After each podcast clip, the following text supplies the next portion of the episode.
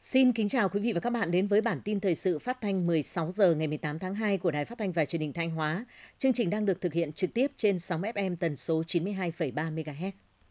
Thưa quý vị và các bạn, sáng nay thành phố Thanh Hóa tổ chức khai mạc lễ hội Thái Miếu nhà Hậu Lê Xuân Giáp Thìn 2024. Sau màn chống hội chào mừng, trong không khí thành kính trang nghiêm, lãnh đạo các ban sở ngành cấp tỉnh, lãnh đạo thành ủy, hội đồng nhân dân, ủy ban nhân dân, ủy ban mặt trận tổ quốc thành phố Thanh Hóa đã dâng hương tỏ lòng thành kính, tri ân Đức Lê Thái Tổ, các vị thánh hoàng đế, các vị hoàng thái hậu, các vị vương công, triều thần nhà hậu Lê đã có công to lớn đối với đất nước và nhân dân.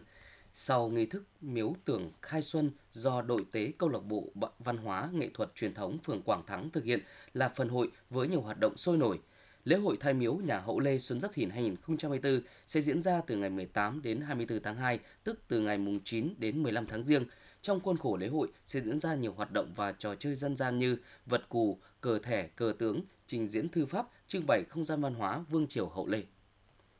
Nhắc đến xứ Thanh là nhắc đến dòng sông Mã Hào Hùng, là nơi khởi phát của những huyền thoại và lịch sử của mảnh đất Thanh Hóa. Dù không hiền hòa thơ mộng như sông Hương, không náo nhiệt tráng lệ như sông Hàn, sông Mã giữ riêng một nét đẹp hùng vĩ và sâu lắng. Hiện nay, tour du lịch ngược xuôi sông Mã do Trung tâm Phát triển Du lịch sông Mã thuộc Công ty Cổ phần Quản lý Đường Thủy Nội địa và Xây dựng Giao thông Thanh Hóa đầu tư và khai thác. Với hơn 4 giờ du ngoạn trên sông Mã cùng những hoạt động trải nghiệm thú vị, chắc rằng tour du lịch ngược xuôi sông Mã hứa hẹn mang lại cho du khách những trải nghiệm thú vị khi đến với xứ Thành. Nhằm tiếp tục giữ gìn và phát huy bản sắc văn hóa các dân tộc, tạo không khí vui tươi phấn khởi cho nhân dân, đồng thời ôn lại truyền thống đấu tranh dựng nước và giữ nước của dân tộc ta, Ủy ban nhân dân huyện Như Xuân đã xây dựng kế hoạch tổ chức lễ hội đình thi huyện Như Xuân lần thứ 5 năm 2024. Theo kế hoạch, lễ hội đình thi lần thứ 5 năm 2024 được tổ chức với quy mô cấp huyện các hoạt động phần lễ và phần hội được tổ chức trong 3 ngày, từ ngày 22 đến hết ngày 24 tháng 4, tức ngày 14 đến hết ngày 16 tháng 3 âm lịch. Sẽ có 16 xã thị trấn tham gia các hoạt động trong lễ hội. Lễ hội bao gồm các hoạt động tế lễ theo nghi thức truyền thống như dâng trầu tế lễ, rước kiệu của các làng. Ủy ban Nhân dân tỉnh Thanh Hóa vừa phê duyệt chương trình đối ngoại xúc tiến đầu tư thương mại và du lịch tỉnh Thanh Hóa năm 2024 nhằm quảng bá giới thiệu tiềm năng thế mạnh về đầu tư thương mại và du lịch của địa phương – theo kế hoạch, lãnh đạo tỉnh Thanh Hóa sẽ làm việc với các cơ quan tổ chức quốc tế, doanh nghiệp trong và ngoài nước để vận động xúc tiến đầu tư, tham gia các sự kiện lớn để quảng bá giới thiệu tiềm năng, thế mạnh về đầu tư thương mại và du lịch của địa phương. Cụ thể, năm 2024, đối với hoạt động xúc tiến đầu tư, tỉnh Thanh Hóa sẽ tổ chức nghiên cứu tiềm năng thị trường, xu hướng và đối tác đầu tư, tổ chức các cuộc làm việc của lãnh đạo tỉnh với các cơ quan tổ chức quốc tế, doanh nghiệp trong và ngoài nước để vận động xúc tiến đầu tư vào tỉnh.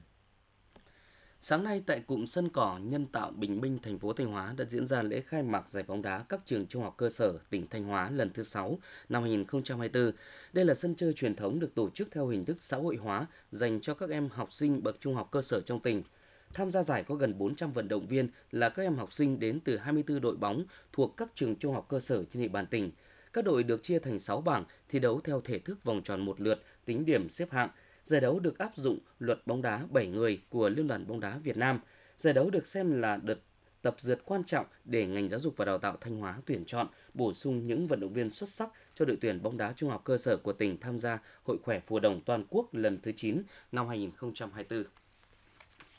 Sau 4 ngày tìm kiếm, sáng nay 18 tháng 2, lực lượng cứu nạn cứu hộ, phòng cảnh sát phòng cháy chữa cháy và cứu nạn cứu hộ, công an thanh hóa đã tìm thấy thi thể nam thanh niên cách vị trí cầu khoảng 2 km về phía hạ lưu. Nạn nhân là lvq sinh năm 2002 trú tại phường đông thọ, thành phố thanh hóa. Trước đó vào khoảng 16 giờ ngày 14 tháng 2, Trung tâm Thông tin Chỉ huy 114 Phòng Cảnh sát Phòng cháy chữa cháy và Cứu nạn Cứu hộ nhận được tin báo từ Công an phường Hàm Rồng về việc vào khoảng hơn 15 giờ có nam thanh niên nhảy xuống cầu Hàm Rồng và mất tích.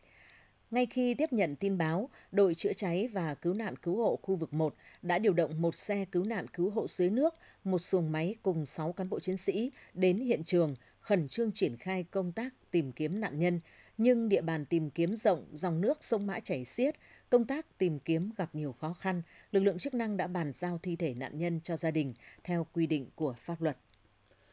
Tiếp theo là phần tin trong nước. Thưa quý vị và các bạn, 9 giờ sáng nay 18 tháng 2, Đại học Quốc gia Hà Nội mở cổng đăng ký thi đánh giá năng lực đợt 1 năm 2024. Tuy nhiên, sau hơn 2 giờ mở cổng, nhiều thí sinh vẫn chưa truy cập được vào hệ thống.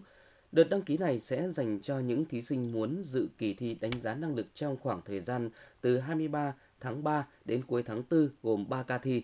Giáo sư Nguyễn Tiến Thảo, Giám đốc Trung tâm Khảo thí Đại học Quốc gia Hà Nội cho biết, ba đợt thi đầu tiên của năm 2024 thiết kế phục vụ trên 51.500 lượt thí sinh tại 17 điểm thi. Đến 9 giờ 25 phút sáng nay, số lượt truy cập là 96.200 tài khoản dẫn đến hệ thống nghẽn mạng. Trung tâm Khảo thí Đại học Quốc gia Hà Nội khuyến nghị các thí sinh xếp hàng đợt đăng ký hoặc trở lại đăng ký sau. Đại học Bách khoa Hà Nội vừa ban hành quyết định số 12160 về việc ban hành quy định liêm chính học thuật đối với toàn thể cán bộ viên chức giảng viên, người lao động, người học với 11 yêu cầu phải tuân thủ. Trong đó yêu cầu thứ 9 nêu không mua bán kết quả nghiên cứu khoa học dưới mọi hình thức. Quy định cũng nêu rõ cán bộ thuộc Đại học Bách khoa Hà Nội phải ghi tên đơn vị là Đại học Bách khoa Hà Nội trong công bố khoa học, không được ghi tên đơn vị là tổ chức đơn vị khác – Đại học Bách khoa Hà Nội là cơ sở giáo dục đại học đầu tiên đưa ra quy định này trong bối cảnh trong thời gian qua, việc mua bán bài báo khoa học. Ở Việt Nam hiện nay, hàng chục nghìn người vẫn đang giành giật sự sống từng ngày để chờ đợi được ghép gan, thận, tim. Những ca ghép mô tạng từ người chết não, ngừng tim, hiến tặng thời gian qua đã mở ra một hướng đi đúng đắn, đem lại lợi ích và ý nghĩa xã hội. Để có thêm nguồn mô tạng để cứu sống được nhiều người bệnh đang ngày đêm chờ đợi – Bệnh viện E sẽ triển khai thành lập chi hội vận động hiến mô bộ phận cơ thể người Việt Nam tại Bệnh viện E vào ngày 27 tháng 2 năm 2024. Tiếp theo là một số tin vắn đáng chú ý. Theo chuyên gia kinh tế Đinh Trọng Thịnh, vào dịp vía thần tài những năm trước, giá vàng thường tăng do nhu cầu mua vàng cầu may mắn của người dân tăng đột biến. Dự báo giá vàng miếng SJC có thể biến động giảm về mức thấp, còn giá vàng nhẫn sẽ biến động tăng do cầu với loại vàng này trên thị trường tăng trong những ngày tới bởi vào dịp vía thần tài, lượng người mua vàng tăng mạnh và thường chọn mua vàng có mệnh giá nhỏ 1-2 chỉ, thậm chí chỉ mua 0,5 chỉ. Do đó, vàng nhẫn được ưa chuộng hơn, giá cũng sẽ biến động và neo cao hơn so với ngày thường.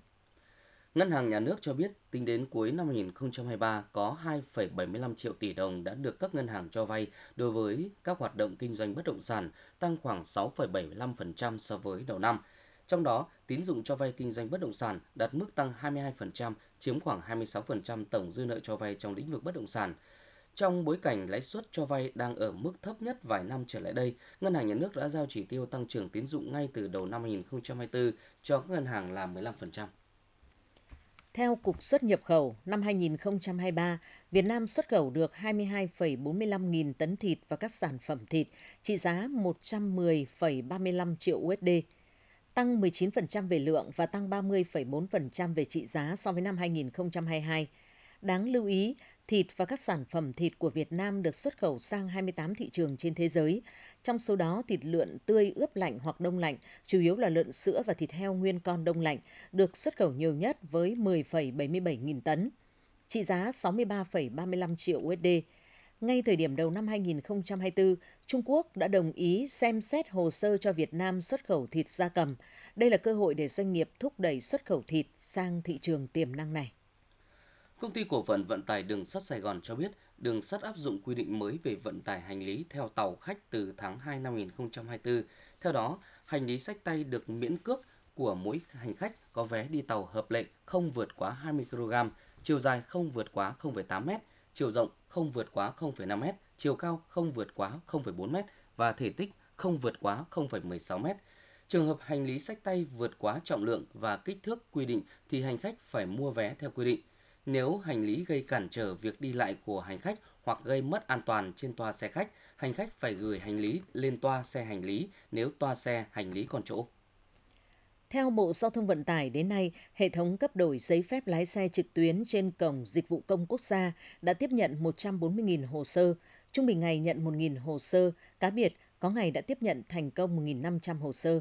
Trong năm qua, nhờ đổi giấy phép lái xe trực tuyến đã tiết kiệm cho người dân và xã hội hơn 70 tỷ đồng. Năm 2024, Cục Đường bộ Việt Nam sẽ triển khai đồng bộ nhiều giải pháp, phấn đấu tiết kiệm khoảng 140 tỷ đồng – đối với giải quyết thủ tục cấp đổi giấy phép lái xe trực tiếp để giảm bớt việc công dân phải xếp hàng hoặc chờ đợi làm thủ tục. một số sở giao thông vận tải đã chủ động mở thêm điểm tiếp nhận, giải quyết thủ tục cấp đổi giấy phép lái xe tại địa phương. Những thông tin vừa rồi cũng đã khép lại chương trình thời sự của Đài Phát thanh Truyền hình Thanh Hóa. Xin kính chào và hẹn gặp lại quý vị và các bạn.